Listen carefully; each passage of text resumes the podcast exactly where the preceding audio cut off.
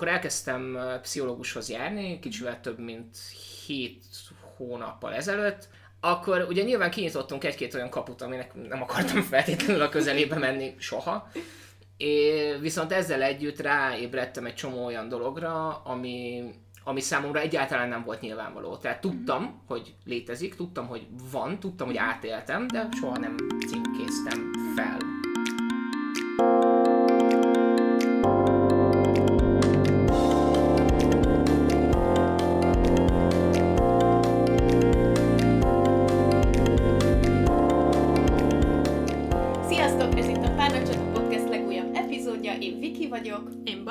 És én Júlcsi. A mai epizód pedig a szorongásról és a pánikról fog szólni tulajdonképpen. Uh, fogunk beszélni arról is, hogy mi az a természetes szintje ennek, amit mindenki átél, és mi az, amikor már komolyabban éljük meg ezeket az érzéseket. És van nekünk ma egy nagyon különleges vendégünk, bár kicsit elfogult vagyok, valljuk be őszintén, de itt nagyon van velünk. Lássuk be. De ti is azt gondoljátok, hogy különleges. Itt van velünk Dávid, a férjem, akit különböző helyekről ismerhettek már az interneten keresztül. Egy picit mutatkozzál be nekünk, amit, ahogy szeretnél. Sziasztok! Uh, ahogy Júlcsi mondta, Dávid vagyok, és uh, tá- tán a legkülönlegesebb dolog bennem az az, hogy Júlcsi férje. és uh, van kapcsolatom a mostani témával, úgyhogy sikerült végre bekönyörögnöm magam. Egyébként... Jaj, na... Ah, true. Egyébként újságíró vagyok, voltam, most uh, egy Fun with Geeks nevű YouTube csatornát csinálok az interweben. És ebből nagyjából ennyit csinálok jelenleg. És nagyon sok mindent csinálsz egyébként. Nagyon sok mindent. Nem is lenne annyi időnk, hogy ezt hogy mondod el úgy, hogy ne hangozzon úgy az egész, mint hogyha fényezném magam. Vagy hogy túlvállalom magam. Szerintem, hogyha nem mondjuk... Ez az utolsó, aztán fogjuk. Már is kapcsolódtunk a mai témánkhoz. Szerintem az a legjobb, ha mi mondjuk erről, hogy nagyon sokszínű és értékes ember vagy. Így van. Így jó? De ez akkor is az lenne, ha nem csinálnál. Nem tudom, hogy kezelni mindent. Ezeket a dolgokat. És tudjátok, hogy ebben az évadban minden epizódot úgy kezdünk, hogy néhány mondatban elmondjuk, hogy hogyan érezzük magunkat, hogy egy kicsit ti is képbe kerüljetek azzal kapcsolatban, hogy milyen hangulatban ülünk ma itt. És esetleg magyarázatot kapjatok arra, hogyha nagyon szarkasztikusak vagyunk, vagy nagyon Igen. pozitívak vagyunk, vagy bármi ilyesmi. Pontosan. Barbie, hogy vagy? Hát én egész jól. Az elmúlt két hét az ilyen elég sok...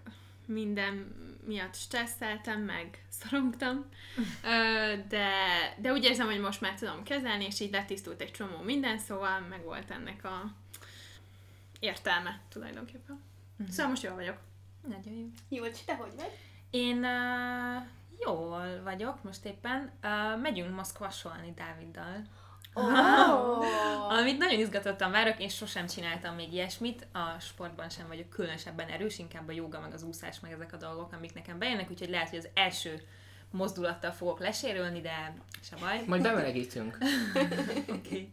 Úgyhogy ez tök jó lesz, ezt, ezt nagyon várom, meg nagyon kreatív hetem volt egyébként, így a fejemen, fejemben, tehát hogy egy csomó mindent kitaláltam, ilyen, ilyen célokat, meg egy projekttel kapcsolatban iszonyatosan izgatott vagyok, amit nagyon sokára fogtok még megtudni, úgyhogy ne haragudjatok ezért, de hogy, hogy nagyon szeretem, amikor így, így minden szabad pillanatban ezen tudok agyalni, és ezt tudom tervezgetni, és aztán remélem, hogy tényleg valami jól fog kisülni belőle. Dávid, hogy vagy? Ö, f- én megfelelően szarul. Ahhoz, hogy most tudjunk erről a témáról beszélgetni. Kicsit hullámvölgyes az életem, egy ilyen heti ciklusban vagyok, ahol nagyon jó, nagyon rossz, nagyon jó, nagyon rossz. Most, hogy is mondjam, egy felfelé ívelő völgy közepénél. Ah, akkor innentől felfelé van. Hát ez felfelé van. Azt mondtad, de jó lesz ez a beszélgetés. Viki? Én uh, egy kicsit fáradt vagyok, és nehezen koncentrálok az utóbbi időben, úgyhogy uh, szeretném most lefektetni veletek így a dolgot, hogy az elmúlt két napban bármikor találkoztam emberekkel, és hosszabb beszélgetést folytattunk, akkor Nagyon sokszor elkalandoztam, és csak arra ébredtem rá, hogy bólogatok és helyeslek, miközben fogalmam sincs, mit mondott a másik ember, ah. úgyhogy igyekszem majd. Szóval, amikor nagyon elkezdesz bólogatni, akkor rákérdezünk. Akkor Viki, igen, igen, igen, nyugodtan kérdezzetek rá. Illetve nagyon különleges, hogy most itt veszünk fel Júlcsi és Dávid főhadiszállásán, mert egyébként a szomszédon felújít, és nagyon hangos, ezért költöztünk át ide, és minden vágyam, hogy legkésőbb az epizód végére Eli ide feküdjön mellém. Oh. Igen, hogyha most nem lesznek cica hangok, viszont Eli raptorkarmai, szuszogása, horkolása, bármi ilyesmi becsúszhat, de ezt az én videóimban szeretni szoktátok, hogyha nézitek őket, úgyhogy remélem, hogy itt se lesz nagy probléma. Ja, akkor szerintem kezdjük azzal, hogy akkor mit is értünk az alatt, hogy szorongás, és hogy ezt hogy szoktuk megélni. Nekem ez egy nagyon új dolog. Uh-huh. Tehát uh, én nem tudtam, mindig tudtam a szorongásról, de uh-huh. sose tudtam, sose, uh, hogy is mondjam, címkéztem fel a, az szorongás. érzéseimet szorongásként. Uh-huh. És uh, amikor elkezdtem uh, pszichológushoz járni, kicsivel több mint hét hónappal ezelőtt, akkor... Olyan régóta jár? Ja. Így telik az idő. Ó, de király! Telik, bizony. Akkor ugye nyilván kinyitottunk egy-két olyan kaput, aminek nem akartam feltétlenül a közelébe menni soha. É, viszont ezzel együtt ráébredtem egy csomó olyan dologra, ami, ami számomra egyáltalán nem volt nyilvánvaló. Tehát tudtam, mm-hmm. hogy létezik, tudtam, hogy van, tudtam, hogy átéltem, de soha nem címkéztem fel. Mm. Itt ébredtem rá arra, hogy az én iskolában töltött időm nagy része az effektív szorongással telt. Ez nyilván az egyházi iskolák jelenének, múltjának és jövőjének is betudható, de hogy rengeteg olyan dologra ébredtem rá, mint például az, hogy én felhúzom néha az orromat, uh-huh. így. És ez egy, és ez egy egyfajta ilyen nervous tick, uh-huh. ami elmondja nekem, hogy effektív szorongok, még úgyis, hogyha, úgyis, hogyha nem tudom. Mm-hmm. Nekem nagyon hasonlóak a tapasztalataim a tiédhez, mert mint kiderült, én is iskolában végig szorongtam, és nekem is amúgy ugyanígy megvannak jelenleg is, most már ezekről a fizikai jelekről előbb észreveszem, hogy szorongok, például én kaparászom a bőrömet, mm-hmm. vagy ilyesmi, um, és nekem a szorongás egyébként azt jelenti, hogy egy adott helyzetben valamin nagyon aggódom, nem tudok megszabadulni attól a gondolattól, nem, nem tudok úgy tovább haladni, és sokszor tudom, hogy, hogy ez nem is reális, de mégiscsak ott van bennem, és újra és újra felmerül, és, és így nem enged el. És miután elkezdtem terápiára járni, meg egyéb dolgok is így jobbra fordultak az életembe, akkor amikor először így társaságba mentem, és úgy éreztem, hogy jól éreztem magam, és úgy voltam, hogy várj, ez általában az embereknek ilyen, ennek ilyennek kéne lennie, nem pedig úgy, mint hogy én ülök egy sarokba, és vajon most tényleg akarják-e, hogy itt vagyok most, amit mondtam, ez hülyeség, vagy nem hülyeség, vagy igazából most... Szóval, hogy nekem a szociális helyzetekben nagyon sok ilyen volt, és miután megtapasztaltam, hogy milyen a nem ilyen, azóta jöttem rá, hogy uh-huh. húha, régen, hát inkább az volt az általános státuszom. Uh-huh. Uh-huh. Ez nagyon furcsa, mert én... ezt egy jó tíz évre úgy temettem el, hogy a legboldogabb, legvidámabb gyerek voltam a Földön, és azt hittem, hogy egész egyszerűen csak túlléptem ezeken a mm. problémákon, és, és vége van. Jó, lezártuk ezt az időszakot, és mostantól minden rendben van, csak azt felejtettem el, hogy ezeket, hogyha az ember nem dolgozza fel, akkor ezek bizony vissza fognak, vissza fognak jönni. Úgyhogy uh, én meg, meglehetős denialben éltem sokáig, és pont ez a legnagyobb probléma, hogy a jelenlegi lelkiállapotomat azzal az időszakkal állítom szembe. Mm-hmm. És így tűnik igazából, igazán, hát ha nem is tragikusnak, de kicsit, kicsit elszomorítónak a helyzet. Mm-hmm. Nekem a, a szorongás az egy picit máshogy fogalmaztam én ezt meg magamban. Én uh, ugye járok most is pszichológushoz, korábban is jártam, már erről beszéltünk egy másik részben, és én úgy, tehát hogy én azt gondolom magam, hogy én egy ilyen szorongós ember vagyok, biztos van erre valami kifejezés, sose kaptam ilyesmi címkét, ez. De hogy, hogy, uh, hogy nekem ezek nem konkrét helyzetek, hanem mindig vagy valamilyen témához, gondolathoz kötődik a szorongás nekem, tehát hogyha arról van szó, vagy arra, uh-huh. valami, amin nagyon aggódom, és tudom, hogy irreálisan aggódom, és nem tudom úgy kezelni, olyan logikusan átgondolni annyi érzelemmel, hanem sokkal többel általában, mint, mint az kéne, vagy mint más emberek tudják.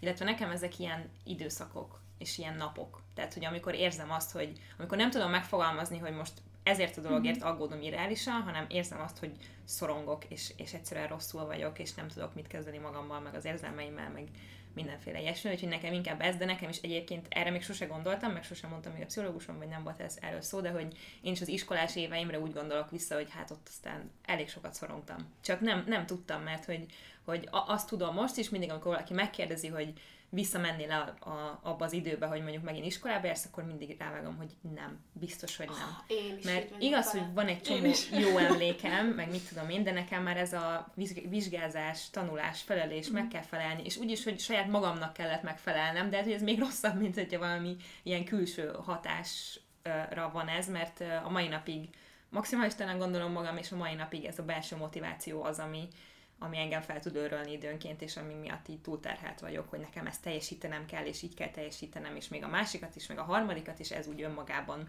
okoz bennem egy ilyen szorongást.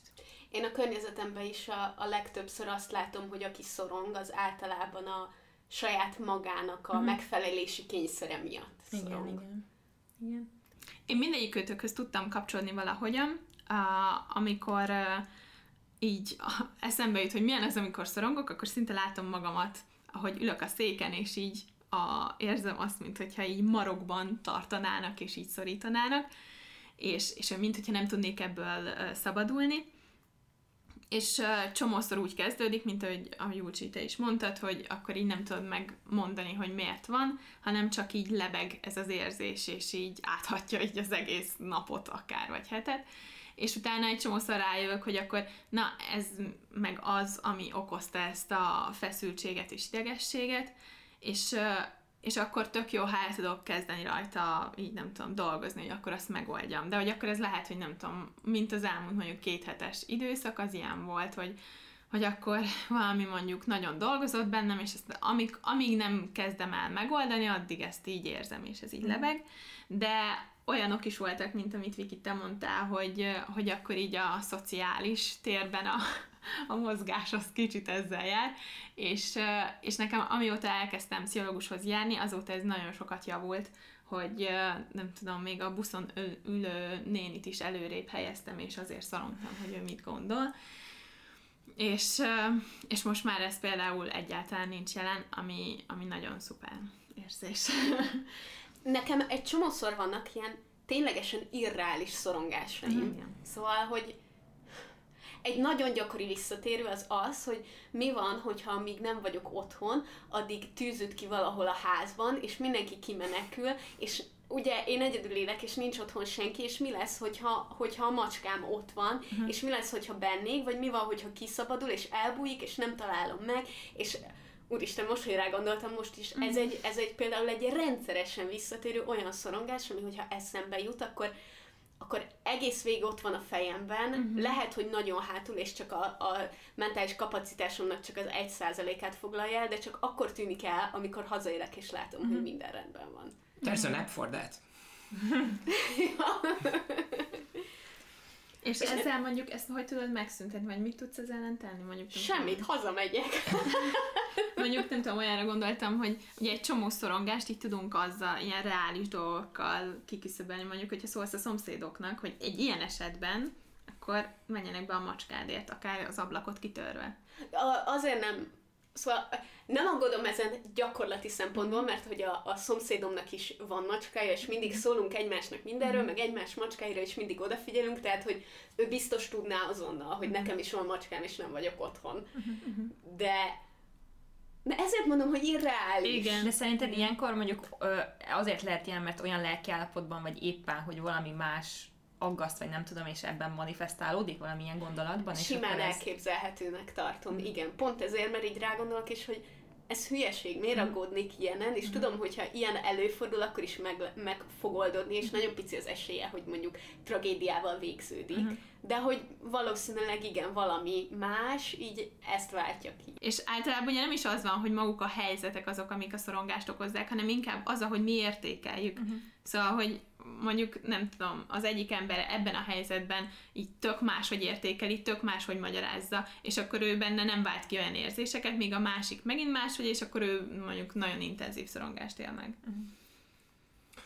mennyire csalás az, hogyha, ugye nyilván vannak sokkal reálisabb alapokon nyugvó szorongások, amik, amik, amiket nem feltétlenül olyan könnyű megoldani, hogy, uh-huh. hogy hazamész, és akkor látod, hogy, hogy, hogy nincsen, uh-huh. nincsen probléma. Mennyire csalás az, hogyha egy ilyesminél mondjuk nem megoldod a problémát, hanem eltereled a figyelmedet? Hát itt ugye az a lényeg, hogy ő hogy tudja csökkenteni. A, ez kicsit kapcsolódik a, a stresszkezelős témánkhoz, amiről volt egy epizód, mert hogy ugye ebben az esetben ehhez kapcsolódik egy nagy, magas mértékű feszültség, és hogyha azt le tudja vezetni, akkor, akkor jobban tud fókuszálni a probléma megoldására, és ugye ebbe például a feszültséglevezetésnél a figyelemelterelés az jó. Az viszont káros, hogyha ettől függetlenül nem tudom, lesz mondjuk egy ilyen nagyon elkerülő magatartása.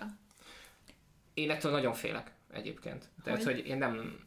Tehát én nem merem elterelni a figyelmemet, mert akkor úgy érzem, hogy csalok, és, uh-huh. és nem foglalkozok magával a problémával. Uh-huh. Nálam relatíve egyértelmű a, a szorongás, mert három és fél lépcsőfokkal később már egy pánikroham már növi uh-huh. ki magát. És a pánikrohamjaimat én szeretem megtartani a fontos dolgokra. Tehát, hogy akkor az már igazán érje meg. Nem pazarlod elő. Nem, nem, szeret, nem szeretem elpazarolni, mert azért ez mégis meg kell adni, meg kell adni a módját. De most egyre, egyre kevésbé érzem azt, hogy, hogy ha el is terelem a figyelmemet, akkor ez nem jön vissza később. Tehát, hogy nem az van, hogy igazából csak félrerakom, és aztán ez majd így rákerül egy másik Uh-huh. paksamét a tetejére. Igen, ez fontos, hogy és akkor ezzel, hogy, szóval, hogy, hogy hogy érted azt, ugye, hogy eltereld a figyelmet, mert hogyha ott eltereld, csökken a feszültséget, csökken ez az érzés, az, az elméletek tök jó. De hogy ugye a másik elkerülés az, az, amit mondtál, hogy akkor ez teljesen így tiltólistán van, és akkor ezzel nem foglalkozol. Szóval az, hogy eltereld a gondolatod, az nem azt jelenti, hogy nem foglalkozol vele. Csak szerintem a szorongáshoz kötődhet sokkal de haragudj, gyakorlatilasabb dolgokhoz. Tehát, hogy most van már egy félelem, persze. hogy mi van a macskával, de lehet az, hogy ezt a dolgot meg kell csinálnom, és mondjuk halogatom egy ideig, és szorongok miatta. Igen. Tehát azt előbb-utóbb Igen. úgyis meg kell oldanod, és szerintem itt kérdés az, hogy most az, hogy jó, most ezt félrerakom, mert most nem akarok szorongani rajta, vagy inkább megoldom. Tehát Igen, de itt a... egy elkerülő magatartás lehet az, hogy nem is megy bele ilyen helyzetekbe. Vagy mondjuk kap egy ilyen helyzetet, ha kap egy határidőt, elkezd szorongani, akkor ő felmond. Szóval, hogy elkezdi kerülni ezeket a helyzeteket, és ő nem is megy bele, hogy ő ilyet csinálhasson. Ez az, amit nagyon-nagyon tudatosan kerültem, mert mm. a, amikor előjött ez a, ez a pánikbetegség dolog, akkor én utána olvastam így, mm-hmm. így mindennek, és mondom, hogy igazából a legveszélyesebb dolog, ami Igen. történhet, az az, hogy hogy egészen az agorafóbiáig tudod magad Igen. F- idegesíteni. Nekem nagy szerencsém van, hogy nekem a szociális helyzetekben soha nem volt igazából mm. problémám. Úgyhogy Ez biztos. most így a, most így a, külön, a különösebben, amikor sok ember van, mm-hmm. vagy, vagy, vagy hirtelen történnek a dolgok, azok nem bántanak egyáltalán. Úgyhogy, úgyhogy ezzel, ezzel sose volt probléma, viszont belekényszerítettem magam olyan szituációkba, amikben tudtam, hogy igazából nem fogom magam különösebben jól érezni, mm. meg nem fognak különösebben megnyugtatni, és így rávettem magam arra, hogy amikor belekerülök önszántamból kívül egy ilyen szituációba, akkor sem meneküljek ki belőle, hanem, mm. hanem benne maradjak egészen addig, ameddig úgy érzem, hogy ez fizikailag lehetséges. És... nem azt mondanám, hogy ez így megoldott, hanem inkább csak egy olyan alapot képezett, ami, ami ezt már természetesnek veszi, hogy uh-huh. én nem fogok kiszaladni egy szituációba, vagy távol tartani magam egy uh-huh. szituációtól, ami szorongáshoz, és aztán nagy valószínűséggel egy pánikrohamhoz fog uh, vezetni. Uh-huh. Viszont van egy csomó olyan szituáció, amiben nem tudok kimenekülni. Ilyen például a fantasztikus személyiségem, ami... Uh-huh. Egy, egy, egy pá, pánikroham kert, ebben így nőnek. Nőnek a dolgok. Nevetünk rá, de ez egyáltalán nem vicces. De a humor ez egy nagyon érett és fejlett megküzdés. Nincs másom. Funny, funny is all I have. De tudod, és... hogy a, nekem, a, tehát hogy voltak mostanában olyan napok, amikor azon versenyezhettünk, hogy melyikünk van rosszabbul, és amikor már így panaszkodunk egymást, tehát nem úgy igen. panaszkodunk, hogy jaj, mert a, nem tudom mi, hanem hogy tényleg mind a ketten mm. nagyon rosszul voltunk, és az általában neki kell balanszolódnia egy házasságban. Szerintem, hogy jó, most akkor én vagyok rosszabbul, akkor én gondoskodom róla, most akkor te, akkor most fordítva. És van, voltak olyan napok, amikor így mind a kettőn így ültünk, hogy mi történik velünk? És aztán, amikor ezzel eljutottunk arra a pontra, hogy elkezdtünk röhögni azon, mm-hmm. hogy ez, tehát, hogy így mi történik, és amikor már ebből egy ilyen humor, meg egy ilyen mm-hmm. felszabadult pillanat volt, az, az az egyetlen, amit tényleg ki tudott ebből rántani minket. Igen. Nem oldott meg semmit, de az, hogy sírunk egymás vállán, vagy nem tudom mi, az sokkal rosszabb, mint hogy elkezdünk rajta röhögni, hogy... Mármint ez attól függ, ugye, hogy melyik helyzet. Szóval ebben a helyzetben most a nevetés, de a sírás egymás vállán ja, is tök jó lehet. Tudjátok, hogy én imádok sírni, de hogy, hogy azért, azért ez, ja, is, ez is egy nagyon... Ha már a sírásról beszélünk, mi az? Nekem az jutott eszembe, hogy amikor szorongok, akkor előbb-utóbb a feszültség akkorára hág bennem, hogy én elkezdek bőgni, mint a múltkori felvétel előtt például. Igen, kilencre értem oda, és Barbie már túl volt egy sírás. Igen, negyed órás síráson. Kettőn már a parkba is sírt már. Nem, ott nem tudtam rendesen, azért, azért kellett bent. De ezt megnyugtató, hogy nálam olyan jó volt a környezet, hogy jó sírni, Miki. Szóval, hogy nekem ez jutott eszembe, hogy, hogy amikor szorongok, akkor például egy ilyen viselkedés jelenik meg uh-huh. nálam. De például Viki, te említetted, hogy a, a bőr kapirgálás. Uh-huh. És itt beszéltünk mondjuk a elkerülésről, de mi az, a, amit csinálunk, ami így jön belőlünk. Szóval nem feltétlenül akaratlagos, hanem ez így jön, és ilyen valami szokás, viselkedés. Igazából nekem ez, ez egy olyan reflex, amikor már tudom azt, hogy, hogy, hogy jó, nem fogok ebbe belehalni, uh-huh. nem lesz, ez el fog múlni egy uh-huh. maximum egy pár órán belül, attól függ, hogy éppen milyen kapcsolatban vagyok a, az agyammal, és mennyire tudom ezt megbeszélni vele, hogy most légy színe.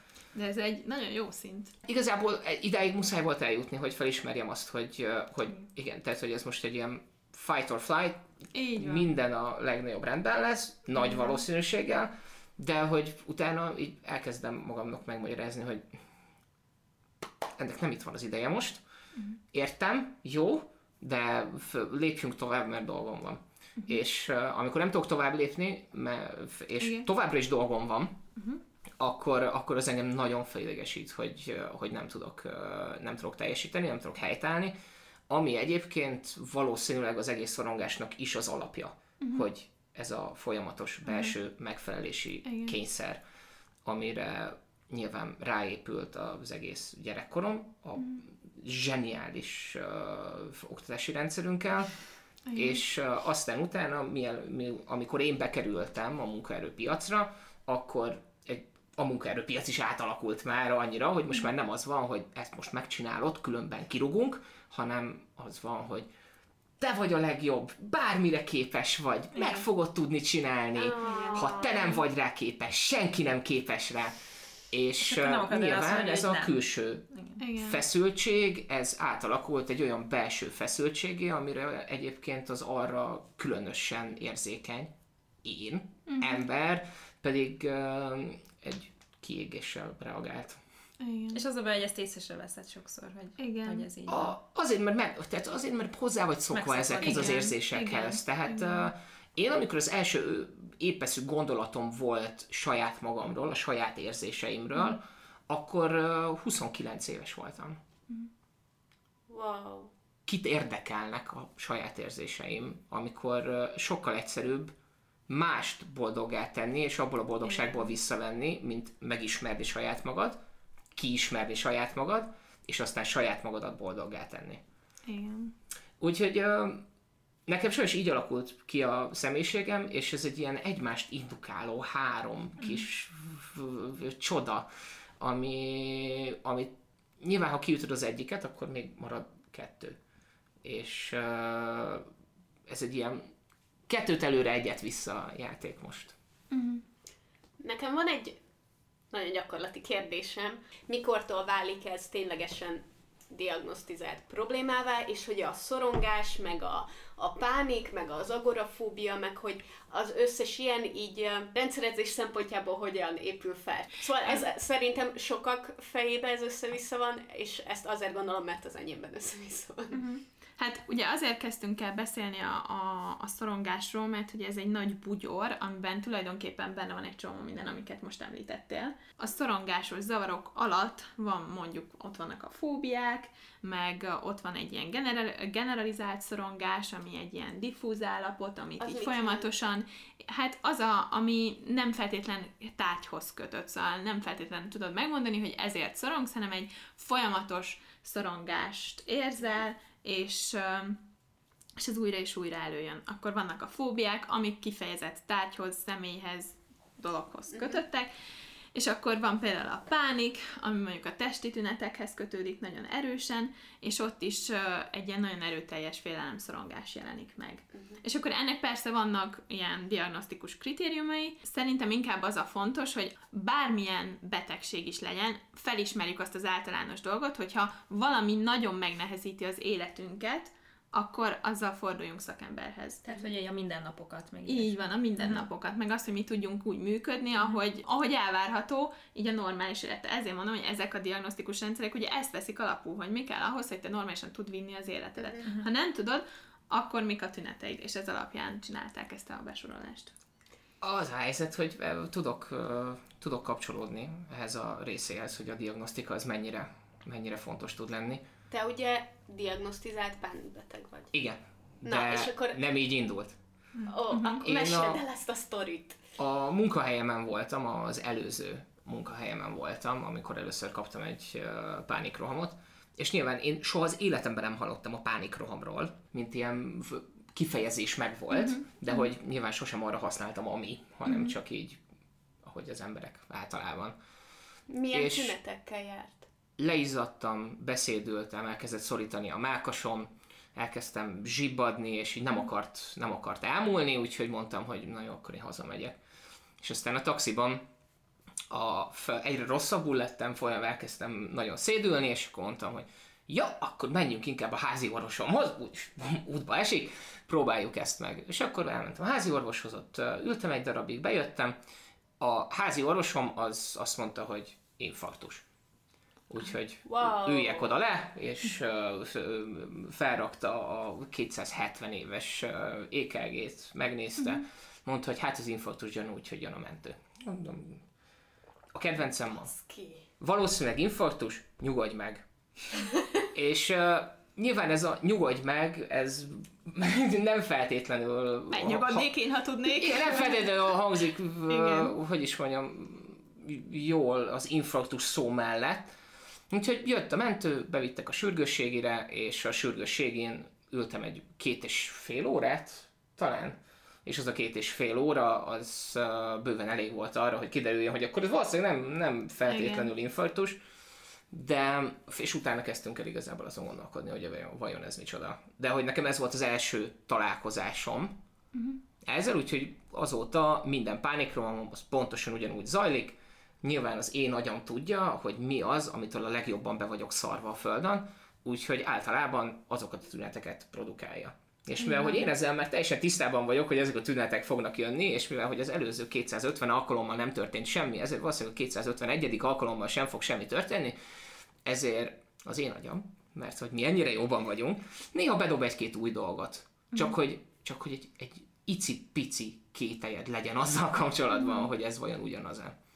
Meg korábban említetted a, a halálfélelmet is, hogy úristen, most meg fogok halni. Hát ez, ez egy általános, tehát mondhatnám azt, hogy, hogy nem feltétlenül a házi orvos hibája, nem, az, hogy, az, hogy ezt félrediagnosztizálta, az egy kicsit, hogy egy é ká gé alapján félrediagnosztizálta, viszont tényleg nagyon hasonlók a tünetek, úgyhogy sose lehetsz igazából teljesen nyugodt ezzel kapcsolatban, és vagy nem lesz teljesen nyugodt, ezért amikor egy gyengébb pillanatodban kap ez el, akkor ez tudja hatványozni az érzést, és hogyha nem tudsz, nem tudod ezt megragadni, és még csirájában elfojtani, akkor a jóért tudja, hogy ez meddig tud, meddig tud folyolni. Igen. És ez, az tök fontos, hogy először, először meg legyél vizsgálva, és tulajdonképpen ez tényleg így van, hogy nagyon hasonlóak, szóval simán diagnosztizálnak, diagnosztizálhatnak valami más testi betegséget is. Meg ugye a testi betegségeknél is jellemző, hogy akkor tapasztalják ezeket, és utána elkezdenek ettől szorongani, meg félni, és akkor kialakul a pánik is náluk. Igen, ez volt igazából a, a, az alapvető probléma. Egyébként teljesen egészséges vagyok, tehát mm. uh, semmi olyan nincs a szívemnek, meg úgy általánosságban a harminckét éves vagyok, nyilván vannak azok a problémák, amik a harminckét éveseket általában már, általában már érintik. Ha mindannyian sírtok, én is sírni fogok, úgyhogy hagyjátok abba. Nem, nem, sí- én nem, nem sírom. Én nem, csak én sírok. Én meg is akartam kérdezni, hogy Júlcsi. Hát azért, amikor felhív a férjed, hogy figyelj, ne ijedj meg, de bevitt a mentő, mert valószínűleg szívinfarktusom van, akkor az, az nem a világ legjobb érzése, és uh, nyilván ez így felkavar még így utólag is, mert nagyon-nagyon megijedtem én is. Szóval ez egy, ez egy ijesztő dolog, mert nyilván nem tudod, nem tudsz mit csinálni, nem vagy orvos, nem látod azt, hogy most akkor, akkor ez így hogy van, meg mint, és, és aztán nyilván, amikor már benn voltam én, és, és ott vártunk két és fél órát, és akkor úgy éreztük, hogy jó, hát hogyha nagyon komoly, meg tényleg baj lenne, akkor valószínűleg nem itt ülnénk a váróban, bár ki tudja, a magyar egészségügy hasonlóan zseniális, mint az oktatás. Ja. De nagyon-nagyon szóval... sokat fejlődtél egyébként, és így én látom rajtad, hogy mennyire, mennyivel jobban kezeled mindig ezeket a dolgokat, és...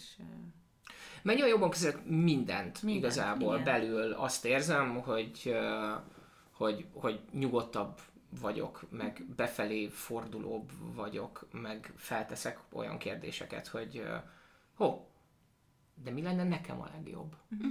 És ezt a kérdést én nem nagyon nem tettem fel az elmúlt harminc pár évben. Az a legidegesítőbb az egészben, hogyha én tizennyolc évesen, vagy tizenhét évesen, vagy húsz évesen, vagy akár huszonöt évesen azt mondom, hogy, hogy jó, itt valami nincsen rendben, uh-huh. és felismerem, vagy valaki felismerteti velem, bármi, és elmegyek egy pszichológushoz, akkor, na, akkor ez nem így zajlott volna. Uh-huh. És nem, nem is csak az, hogy nem jutunk el idáig, hanem egy sokkal egészségesebb húsz éves is lettem volna.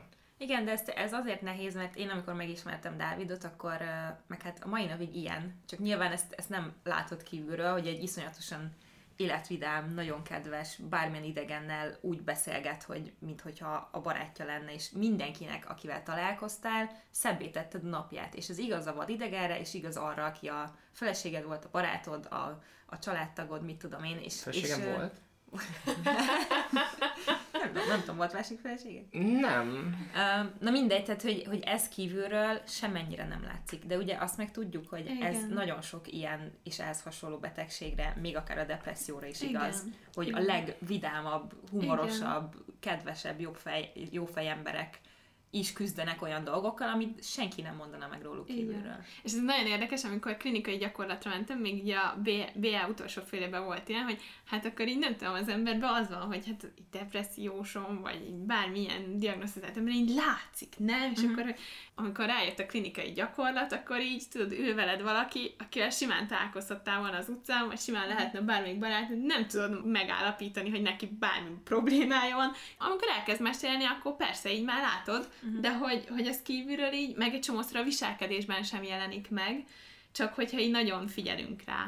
Ha vissza, végignézed a csatornámat, akkor soha nem mondanád meg, vagy a, vagy a bármilyen szociális megnyilvánulásaimat, vagy azt, hogy sokáig műsorokat vezettem, mm. vagy, vagy azt, hogy rendezvényeket szerveztek, tehát hogy ez nem igen. feltétlenül általában a, a pánikbeteg embereknek a sajátja. Nagyon kevesen beszélnek erről. Igen. Mm. Főleg férfiak egyébként, uh-huh. akik uh, nem feltétlenül szeretnek különösebben gyengének vagy érzékenynek tűnni. Uh-huh. Én nem tudtam, hogy érzékeny vagyok. Uh-huh. Tehát, uh, azt a buszon ismerted fel a múltkor, emlékszem a pillanatra. Igen, tehát hogy nekem, nekem, nekem, nekem erről fogalmam se volt. De ez, az ez a durva, hogy nekem se. Tehát így mondtad, és mondtam, hogy ah, tényleg. Mert hogy én vagyok a családban a túlérzékeny, de igazából mind a ketten azok vagyunk. Mind a ketten, uh-huh. meglehetősen érzékenyek vagyunk. Van amelyikünk jobban, valamelyikünk talán egy kicsit kevésbé. Ezt a hallgatók nem láttátok, de így jelentőség teljesen megsimogatta a Júlcsi térdét. De én nagyon szeretek érzékeny lenni. Nem válaszoltunk a kérdésedre egyébként, Barbie, hogy igen, tudom, mi a... de úgy gondoltam, hogy ez a természetes folyama a beszélgetésnek sokkal kínálja. Én nem is emlékszem rá. Nekem van most itt még nagyon fontos, amit szeretnék beszúrni. Én hoztam néhány adatot, mert ugye jaj, én azokat nagyon szeretem. Tehát a dupla vé há ó felmérése szerint globálisan minden tizenharmadik ember szenved szorongással.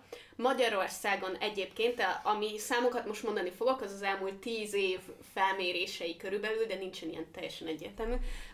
tizenhét kötőjel húsz százalék az, akinek szorongásos problémái vannak, ebből nyolc-kilenc százalék akinek krónikus szorongása, és körülbelül nulla egész hat-két egész öt százalék aki pánikbetegséggel küzd, és néhány éve a magyar egészségügy száz hatvanezer embert tartott számon ilyen diagnózissal, és ez körülbelül egy tizede annak, akik, akik szenvednek vele. Tehát ennyien jutnak el az egészségügyben, és ami még nagyon érdekes, hogy kétszer annyi nő, mint igen. férfi küzd ezzel, és ennek egyébként szerintem két oka van. Az egyik, ami teljesen egyértelmű, hogy a nőknél egyébként gyakran kezdődik, vagy súlyosbodik a szülés mm. utáni időszakban, illetve a menstruáció idején, mert hogy a női nemi hormonok hatnak a pánik kialakulásában szerepet játszó biológiai folyamatokra, mm. viszont a második része ennek pedig szerintem az, hogy a nők sokkal elfogadottabb, hogy érzékenyek, mm. úgymond, és sokkal könnyebben kérnek segítséget, és én ezért is nagyon örülök neki, hogy te most férfiként ülsz itt, és beszélsz erről, mert szerintem nagyon nagy szerepet játszik így ennek a normalizálásában az, hogy a férfiaknak is ugyanannyira lehet ilyen problémája, igen. mint a nőknek. Sőt, szerintem... Viszont nem lehetnek érzékenyek. Szer- pontosan, pontosan ezért pontosan szerintem ez bizonyos értelemben jobban lehet, mert nekik jobban el kell ezt nyomni. Igen, igen, igen. És igen. innentől kezdve, igen, tehát sokkal szerintem erősen. sokat, tehát hogy ez is triggerelheti azt, hogy egy férfinak ez, ez kialakul, hogy neki, nekem ezt nem lehet, és akkor már az is magában egy ilyen szorongás. Igen. Uh, Reméljük, hogy egy olyan társadalmi forma felé, vagy nem is tudom, olyan társadalom felé haladunk, amikor ez már sokkal elfogadottabb. Mármint itthon. Igen. Aha. Most éppen mi teszünk most ezért. Igen, igen. Ez, igen, ez az. Meg egyébként forradalom. Az a baj, hogy, tehát, hogy bocsánat, hogy vágtam, hogy engem azért relatíve nehéz vádolni ezzel a toxic masculinity dologgal, de hát benne, én sem sírok. Így van, nem szóval, sír. hogy ez be... Nem. De, hogy ez nem be... tudok. Tehát, hogy fel...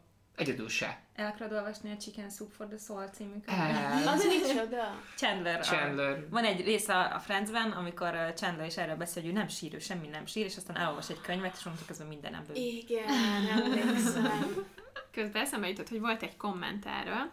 Nikolát kommentje. Jaj, de nagyon jó ez a téma. Nekem az első pánikrohamom a munkahelyen volt. Egyedül lementem levegőzni, és végül egy órát lent voltam, borzalmas volt, azt hittem, ott halok meg. Akkor persze nem tudtam még, mi az a pánikroham, a házi orvosom első szava pedig ez volt. Menjem pszichiátriára, ha valami baja van. Teljesen ki voltam. Fél évig kínlódtattam magamat, és szorongtam folyamatosan az ujjam roham miatt, mire végre rászántam magamat a pszichológusra. Én ezt receptre írnám fel mindenkinek, borzalmasan sokat tanultam magamról, és kb. két alkalom után lecsökkent a szorongás, pár hónappal később pedig teljesen megszűnt. Csak meg kellett találni és kezelni az okokat, amik kiváltották. Nem mondom, hogy azóta nem szorongok, nehezebb időszakokban, de már egyedül is képes vagyok kezelni, hajrá mindenkinek, ne féljetek segítséget kérni. Amen. És a segítségkéréshez én szintén mondanék még valamit. Adatokat? Számokkal. A pánikzavarhoz például idővel hatvanöt kötőjel nyolcvan százalékban csatlakozik agorafóbia, major depresszió harmincnyolc kötőjel kilencven százalékban, gyakori a pánikzavarhoz kapcsolódóan az alkohol és drog használata, személyiségzavarok kialakulása és szomatikus betegségek is. Ez a kezeletlen pánikbetegség, amiről most beszélsz, igaz? Hát, ezeknek hát a következményei, a, hogyha, esélye, hogyha egyszerűen nem foglalkozol ezzel. Így van. Igen. Szóval, hogy ezért is nagyon fontos, hogy... Igen. Hogy, hogy, hogy elmenjünk hogy szakemberhez. Igen, igen, hogy ne csak otthon üljünk, hogy nincs igazából semmi baj, hogy mi bajom van, hanem hogy tényleg el kell menni, akár igen. házi orvoshoz, akár pszichológushoz, akár pszichiáterhez. Igen, és az, az tök fontos, hogy ez most nem csak a szorongással, vagy pánikzavarral, vagy fóbiával kapcsolatos, hanem bármi ilyesmivel, amikor úgy érezzük, hogy hogy, hogy nem tudjuk úgy vinni az életünket, ahogy, ahogy kellene. És te, Dávid, végül hogyan jutottál el így a, a szilagózisodhoz? Amikor a sürgősségről eljöttünk, akkor uh, igazából nem... Ott, akkor adtak ott, egy nyugtatót, nem? Adtak, uh, adtak egy nyugtatót, és attól elmúlt minden tünetem, és remek jót aludtam, és aztán visszamentem a, a, a házi orvosomhoz, mondtam, hogy nem infarktus, mondta, hogy hát akkor... És mondtam neki, hogy valószínűleg akkor lehetséges-e, hogy, hogy, hogy ez egy pánikroham volt. Mondta, hogy lehet. Itt egy nyugtató. A... Ennyi? Ja. Ez a magyar egészségügy? De igen. Ne változás! Jaj, adott nyugtatót. Egyébként az a... De nem javasolta, hogy akkor beutalom a pszichiátriára, vagy... Menjen el a gondozóba, ott beszéljen egy ilyenre specializálódott orvossal, menjen el terápiára. Szóval nem emlékszem erre. A bátyámnak a felesége ebben a témában tevékenykedik, nem feltétlenül, nem feltétlenül a felnőttekkel, hanem gyerekekkel foglalkozik, és beszélgettünk vele egy csomót, beszélgettem Barbival is egy csomót, Meg, meg barátaimmal, akik hasonló cipőben jártak, és uh, relatíve hamar egyértelmű lett, hogy a pszichológus az egy, az egy jó megoldás. Én megmondom őszintén, hogy iszonyatosan be voltam szarva, úgyhogy nagyjából bármire képes lettem volna, hogyha, ami, ami, ami segíthet. Én nagyon félek, és nagyon féltem akkor is, és nagyon félek most is, hogy, hogy azt a vidámságot és életigenlést, amivel én azonosítom saját magamat, azt elvesztem. Mm. És uh, többször éreztem azt, hogy ez reális veszély, úgyhogy ezért volt teljesen egyértelmű, hogy a pszichológus az, azt az, az meg kell próbálni, és iszonyatos nagy szerencsém volt, mert akihez járok, ő fantasztikus, tényleg, tényleg fantasztikus. A, Most annyira nem ráment két hónapra, de egyébként, amikor itt van, akkor fantasztikus. De tényleg azt érzem, hogy, azt érzem, hogy segít, és nem csak abban, hogy, hogy amikor folyamatosan jártam, akkor csökkentek, a, a, tehát kevesebb pánikrohamom volt, de csökkent a szorongásom is, illetve sokkal fókuszáltabban tudtam odafigyelni saját magamra. Uh-huh.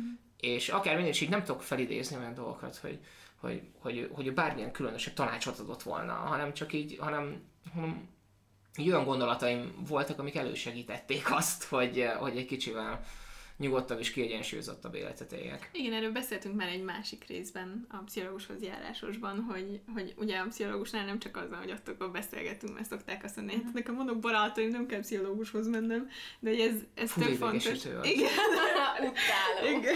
Szóval, hogy ugye egyrészt a pszichológus egyáltalán nem barát, és mindenféle kerettartás van, hogy ezt ne is csúszson át barátságba. Másrészt meg, hogy ott viszont ettől függetlenül a szakemberrel való kapcsolat, meg az, ami ott maga a folyamat az, ami, ami ilyen hatású, nem csak az, hogy beszélgetünk. Hát meg ez nem is úgy működik, nem úgy kell elképzelni, aki még sose volt ilyen, hogy odamész, és akkor megmondja, hogy mit csinálj, hanem, hanem te fogod igazából. Így tehát van. Belőled jönnek ki azok a dolgok, amik csak úgy, tehát ez nem egy, hogy otthon gondolkodsz, vagy igen. Elmondod egy haverodnak, vagy nem tudom. Ez teljesen más légkör, teljesen és az, hogy ott vagy, és egy órán keresztül beszélned kell magadról, hogy érzed magad, mi a gondolat, hogy jön ezután, mi van, nem tudom, meg nyilván az a szakmai tudás, amit sok-sok éven keresztül megszereztek ezek az emberek, az egy egészen más jellegű dolgot eredményez. Az jutott eszembe, hogy uh, amikor, amikor ott voltál, hogy, hogy pszichológushoz menj, uh, és uh, akkor én, én ezt úgy éreztem, hogy nem kezelem jól barátként. Nagyon vicces volt. Ó, de örülök, hogy ezt felhoztad. Igen, igen. Ezt szerintem ezt sokan írták a csoportba is, nem feltétlen ehhez a témához, de már korábban is, hogy hogy segítsenek kívülállóként, barátként, hozzátartozóként, amikor egyértelműen látszik, hogy itt probléma van, és lehet, hogy az illető is felismerte, de hogy lehet, hogy nem jut el, vagy épp nem ott tart, és hogy, hogy mit csináljunk, és szerintem ez nagyon nehéz. Igen. A... Nagyon vicces volt, mert az a baj, hogy nem tudom, hogy ha, ha nem akartam volna pszichológushoz menni, akkor nem tudom, hogy hogyan éltem volna meg, uh-huh. mert hogy Barbie ultimátumot adott, és f, ez az, az egyik hogy, legrosszabb dolog, amit igen, ez, hogy, ugye három, három-négy naponta rám írt, vagy felhívott azzal kapcsolatban, vagy ha éppen a kedves férjével beszélgettünk, akkor néha hallottam a háttérben, hogy Dávid elment már pszichológushoz egyébként? Ez nem így volt.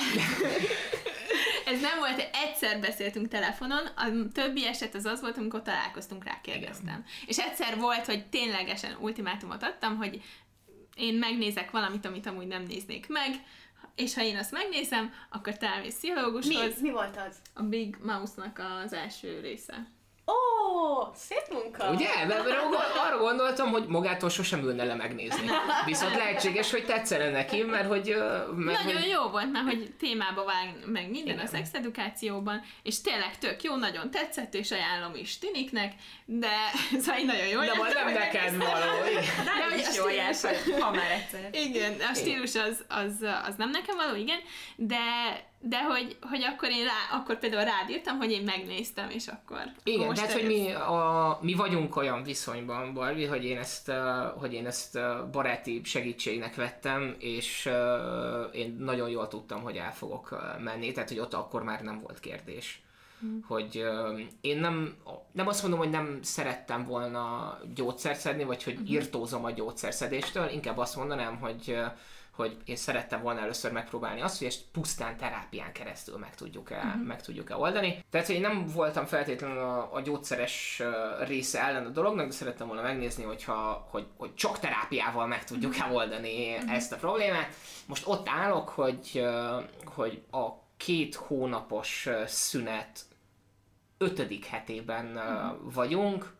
Tényleg írhattam volna egy ilyen, egy ilyen nagyon noir naplót erről, de, de végül nem tettem. A, egyre nyitottabb vagyok rá egyébként, mert én belekerültem most egy nem annyira jó spirálba, amikor is vagyok egy hetet rosszul, uh-huh. de hogy uh, ilyen a kreatív energiáim nulla, az életkedvem az uh-huh. egy.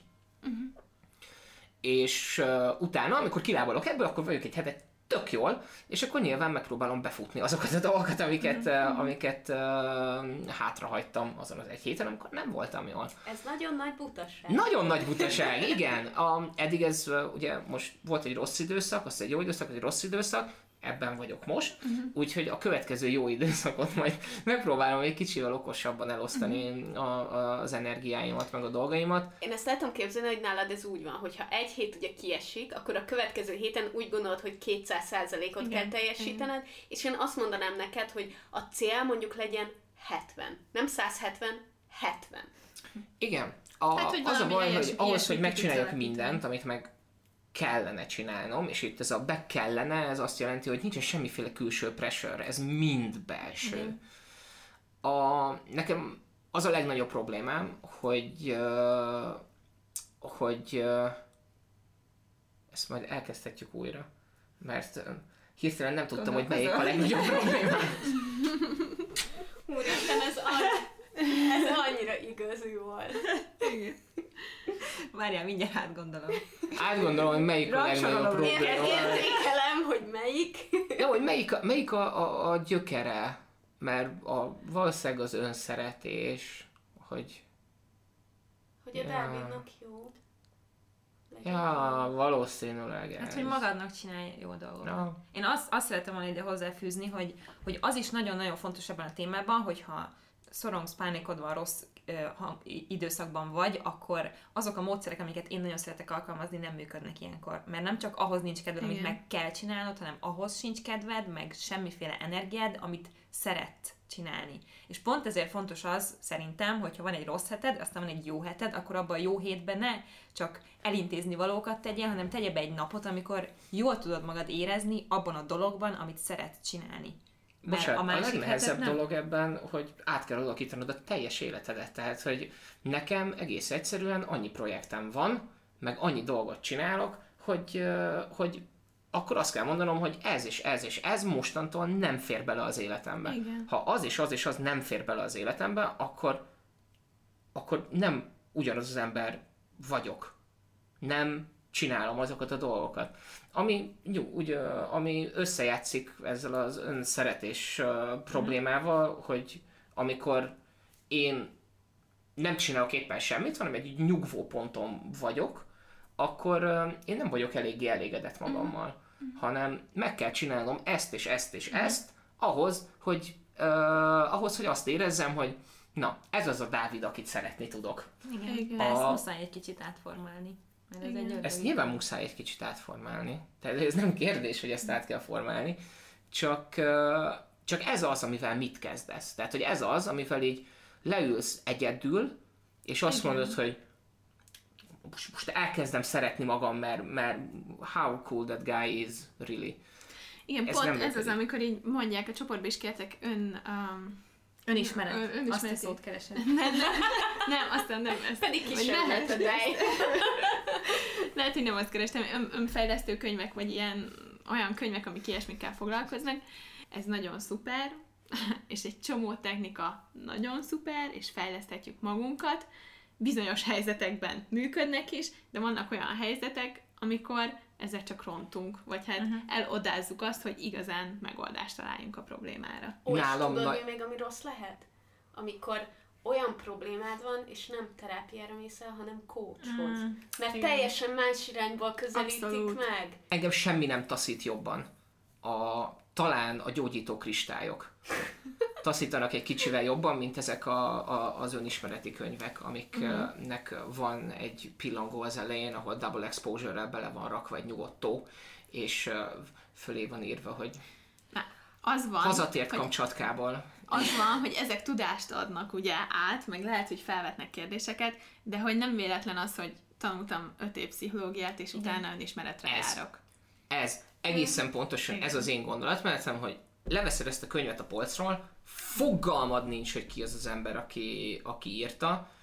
Én, a, én egész egyszerűen a olyan dolgokban, amiket fontosnak érzek, vagy amik mondjuk kihatással vannak az egész életemre, megválogatom azt, hogy kinek a, a tanácsát fogadom meg. Hát ez a fontos, igen, hogy kritikusan állj ahhoz, igen. amit olvasom, mert nekem vannak néhány olyan önsegítőkönyv, amit imádok. Az egyik igen. például a, a The Life Changing Magic of Not, Not Giving a Fuck. Ez, tehát, hogy ez, amikor valaki a, a, tehát a megfelelő szinten pontosan. Kezeli, tehát, hogy maga, maga a könyv tudja magáról, hogy mi az, amire képes, és mi az, amire igen, nem. Igen. Csak általában ezek az önismereti könyvek, ezek nem. Bármilyen olyan dolog viszont, ami kristályok, ha te úgy érzed, hogy neked nem az a megoldás, de neked ez egy kiegészítő része annak, hogy te a mindennapokban jobban érezd magad, ha te hiszel valamibe, és most ide lehet, hogy ez nagyon vitatható lesz, de én bevonom a vallást is, ha neked az segít, én hogy te hiszel valamiben, vagy ha hiszel az asztrológiában, vagy ha hiszel,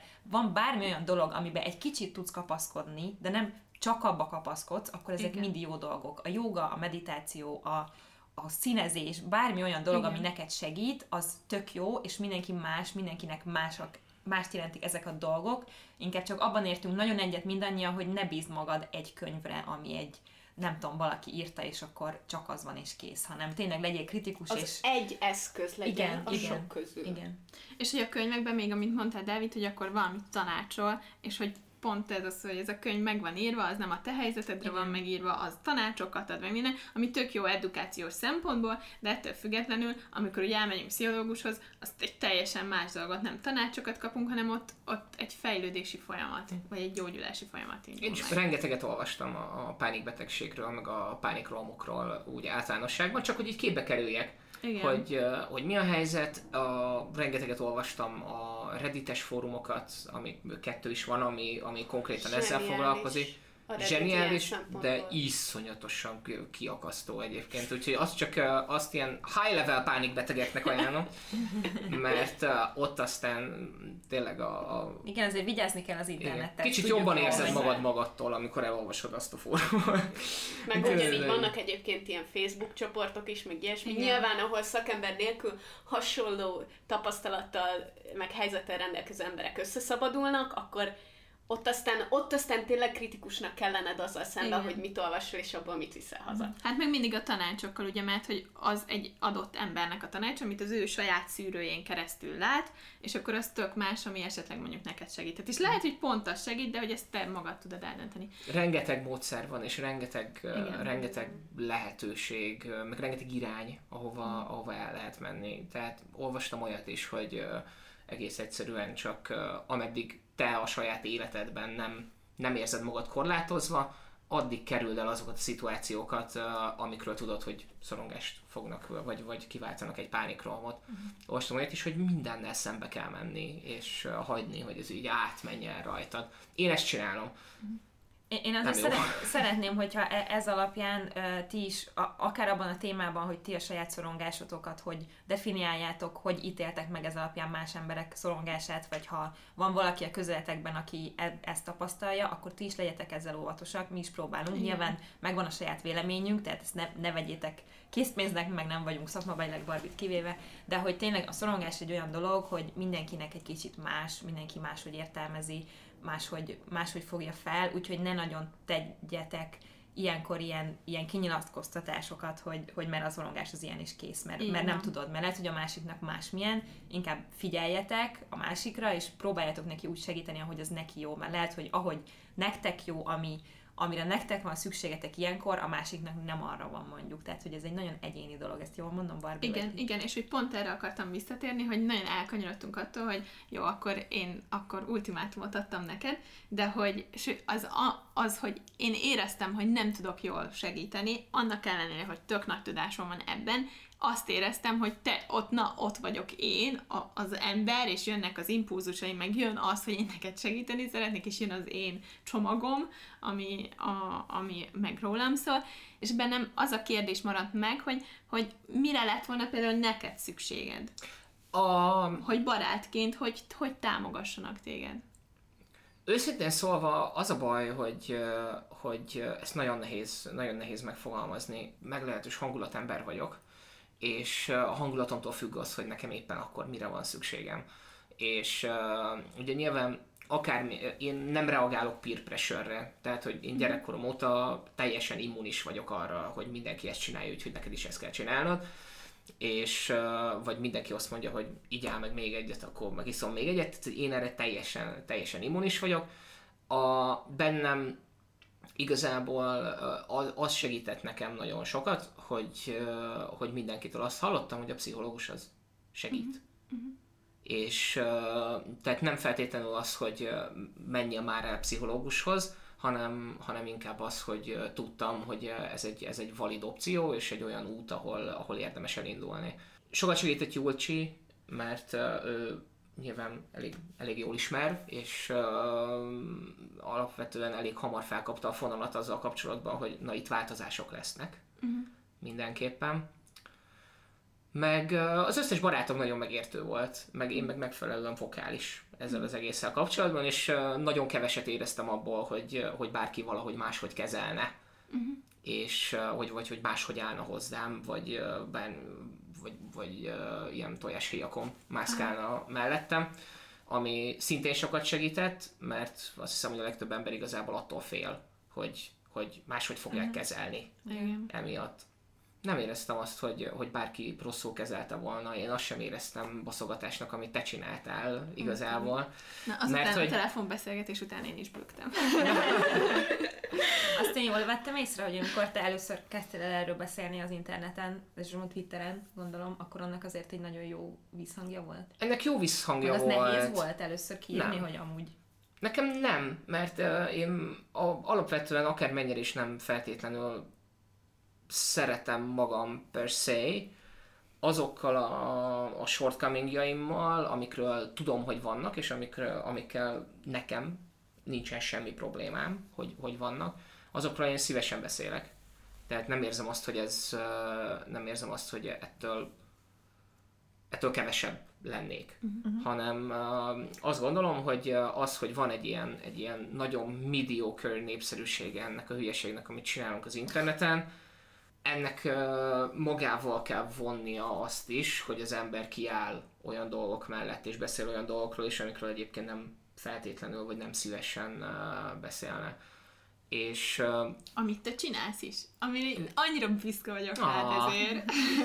Azt gondolom, ez hogy... Ez nem könnyű szerintem. Nem. Tehát én, én csak a saját példámat tudom, de nyilván, amikor az endometriós videót feltöltöttem, én egész nap így remegtem, hogy Jézusom, most ezt felrakom az internetre, hogy az ilyen legbelsőbb olyan dolgom, amiről amúgy nem beszélnék, és aztán az arra jött reakció, az mm. így mindent megfordított bennem. Mm. Tehát, hogyha valamit, ami a te saját személyes dolgod így kiteszel, ami ilyesmi, akkor az a visszajelzés, ami jön, az nekem a betegség tudatomat például nagyban segítette, mm-hmm. hogy ezt feldolgozom, és úgy érzem, hogy van értelme erről beszélni, és én ebből visszakapok valamit. Lássuk be, van egy ilyen jelenség, hogy divattá vált a mentális betegség az interneten, és vannak kis százalékban, de vannak olyan emberek, akik azt hiszik, hogy trendi, és ezért írják ki, és való... Tehát ez a... Én is olvastam a Zsuzsi cikkét. Ar...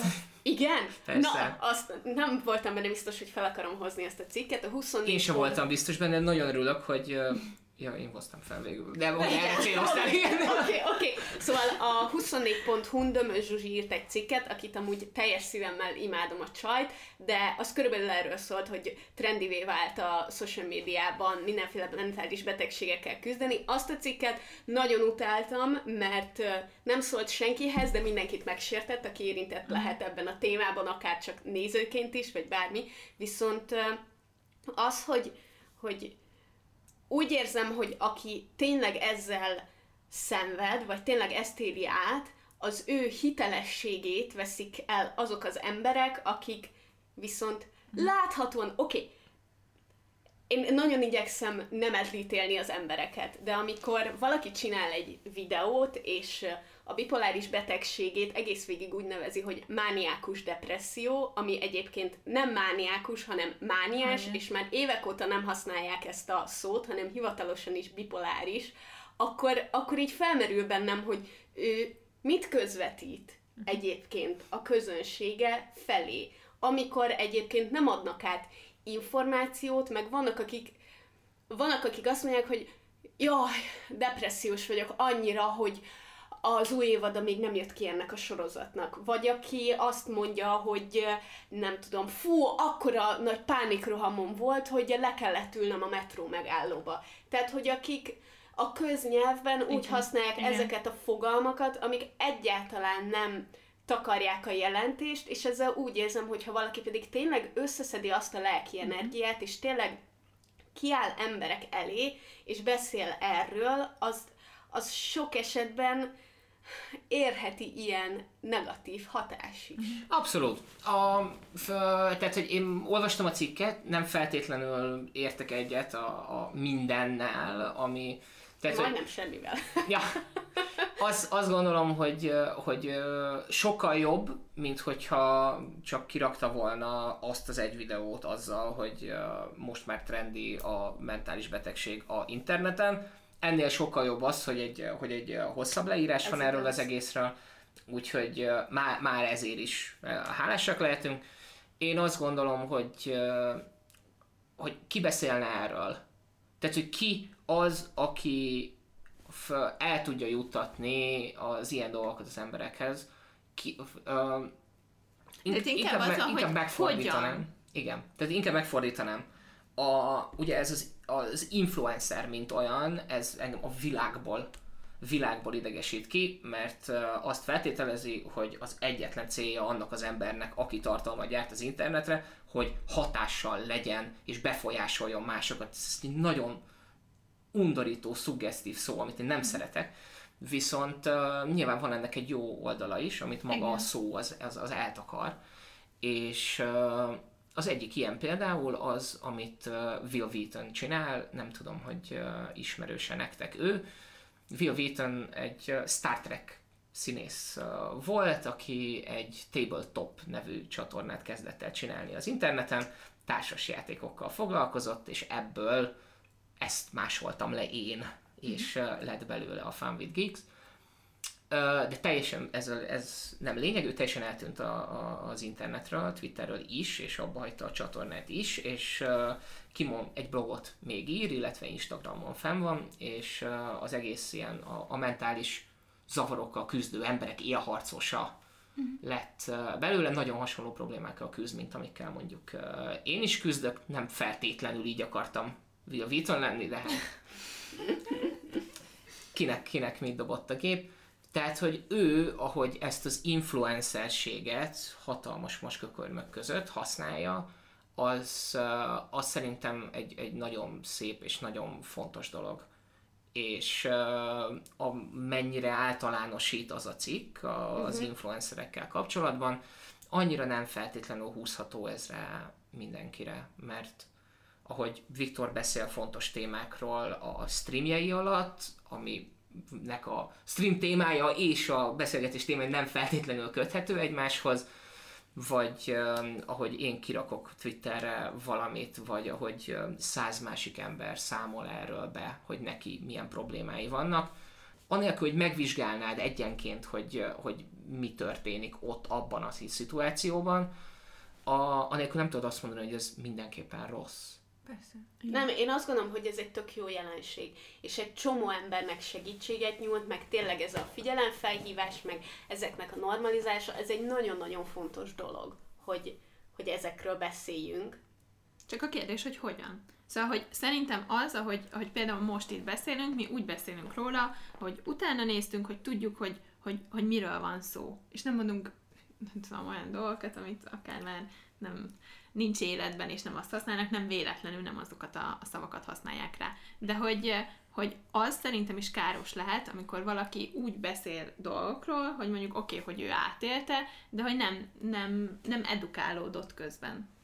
És meg általános ez... igazságként tünteti fel az ő tapasztalat. Igen, igen, meg ez a nyelvhasználat, ez tényleg tök fontos, úgyhogy ezt, ezt, ha esetleg ti még nem gondoltatok bele, mert én is, tehát amikor fiatalabb voltam, akkor ezt így mondtuk, hogy jaj, olyan depis vagyok.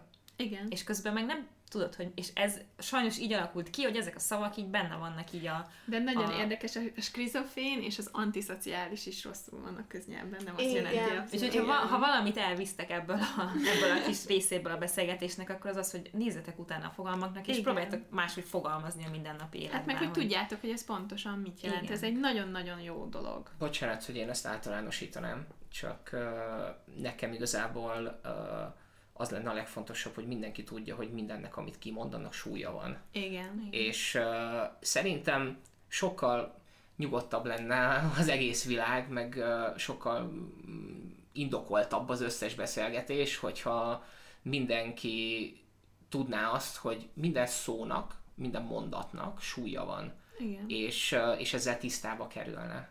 És hogy ez a mi felelősségünk, hogy mit mondunk ki.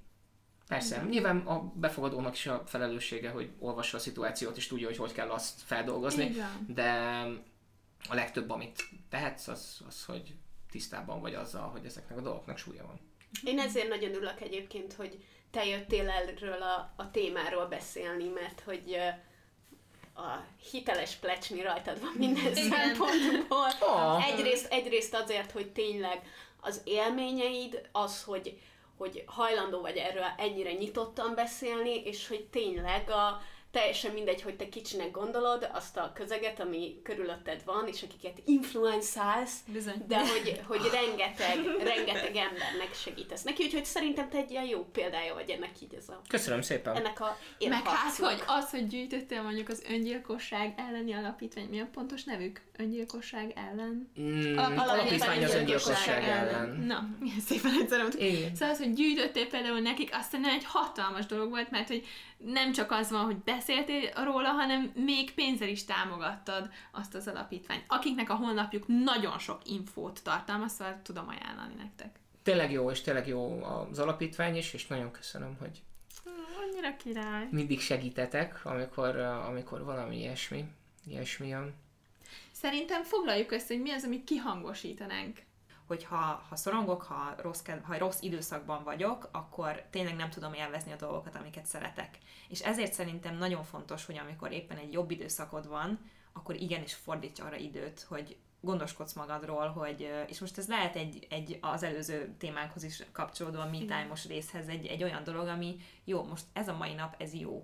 És ezt a mai napot nem arra fogom felhasználni, hogy elintézek mindent, hanem arra, hogy akkor most magamban leszek, vagy azzal, akit szeretek, vagy csinálok valamit, amit tényleg tudok élvezni, mert ilyenkor annyit tud töltődni az ember, hogy, hogy ez egy kicsit tovább kitart szerintem, legalábbis nekem, én, én így vagyok ezzel. Úgyhogy én, én csak az öngondoskodásra hívnám fel megint a figyelmet, mert amellett, hogy pszichológus, el kell menni, igen, és, és szakmai segítséget kell kérni, ha úgy van, de mivel a szorongás egy olyan dolog szerintem, aminek szintjei vannak, meg változatai vannak, nem biztos, hogy, hogy erre egyből szükség van, vagy nem biztos, hogy, hogy csak arra érdemes támaszkodni, hanem te az önismeretedhez, amit szerintem nagyon fontos ez az egészhez, és hogy megtanuld azt, hogy magadat hogy teheted boldoggá, ezek a kis dolgok is számítanak, amit te saját magadért teszel, és hogy megpróbáld feltérképezni, hogy hm, mi van, ha elkezdek érdeklődni a csillagászat iránt, vagy mi van, ha elkezdek színezni, vagy elkezdek festeni, vagy elkezdek bármit csinálni, ami nekem lehet, hogy örömet okoz, és lehet, hogy ezekben a pillanatokban tudok erre egy kicsit támaszkodni. Én, én csak ezt akartam. Ez az, amit röviden kiemelnél? Igen.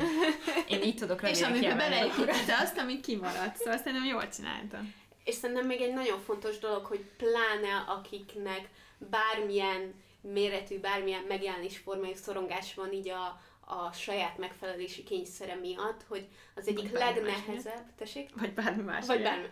Az egyik legnehezebb dolog, hogy, hogy saját magadnak meg kell engedni, hogy te újra visszahozd magad a normális szintre ahhoz, hogy utána normálisan tudj üzemelni. Szóval szerintem ez a töltődés szó, ez nagyon jó, amikor igen, lecsökkensz nullára, akkor nem tudsz azonnal száz százalékon pörögni, mert azt újra el kell érned, és pláne akinek ilyen megfelelési kényszere van, annak nagyon nehéz türelmesnek és megértenek, és igen, elfogadónak lennie saját magával kapcsolatban. És szerintem ez egy... Ez, az élet minden területén egy olyan képesség, amit érdemes fejleszteni folyamatosan. Azt engedd meg magad, tehát hogy ne haragudj magadra, meg ne keltsél még magadban rossz dolgokat, amiatt, mert neked most rossz, hanem fogadd el, és nem úgy értem, hogy fogadd el, ne tegyél ellene, de hogy, hogy mondd azt, hogy jó, ez most egy ilyen nap, majd holnap másmilyen lesz. Ez egy nagyon fontos dolog, amit mondtam, mert ugye amikor szorong az ember, akkor már azért is szorong, hogy szorongani fog, mondjuk igen, amikor jobb időszak van, és ezzel, hogyha ezt el tudja fogadni, hogy igen, ez teljesen természetes, hogy szorongok, ezzel nem tudok tenni, akkor, akkor lecsökken a szorongásnak, vagy a megjelenési gyakorisága, vagy pedig az intenzitása. Szóval ez az elfogadás, ez ilyen szempontból is fontos. Amit én kihangosítanék, az az, hogy szerintem amikor nem ilyen intenzív a szorongás, akkor is el lehet menni vele pszichológushoz, csak akkor, akkor tök mindegy milyen pszichológushoz, ha viszont megakadályozza már azt, hogy, hogy így vidd az életed, és így haladj, és ilyen nagyon nagy gondokat okoz, és nagyon intenzív, akkor viszont minimum klinikai szakpszichológus, de pszichoterapeuta. És a coach, amit említettünk, az is tök szuper, nem ebben a helyzetben. Igen, én nem akartam teljesen negatívan nyilatkozni a coachokról, de az... nem ennek a problémáknak a megoldására. Én sem. Nekem például a coachra is szükségem lenne, hogy optimalizáljam a munkamenetemet. Igen, így van. Igen, ez tök szuper. Én is így gondolom, hogy nagyon jól tudnak mondjuk párhuzamosan működni, vagy ki tudják egymás munkáját egészíteni, de hogy az egyik ezt csinálja, a másik meg azt, és máshogy működik. Igen. Még ezen kívül, hogy milyen pszichológushoz menjetek, az is fontos, hogy nagyon sokszor előjön, hogy ú, én nem szedek gyógyszert, meg ugye te is említetted, uh, nem pont ezt, hanem ehhez kapcsolódóan említettél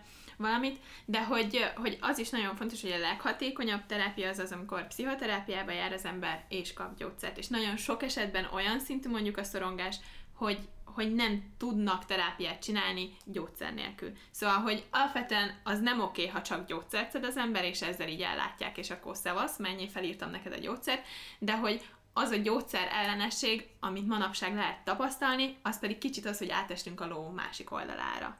Szóval ez is fontos, hogy az is segíthet, van, amikor nem szükséges, ezt így be kell látni.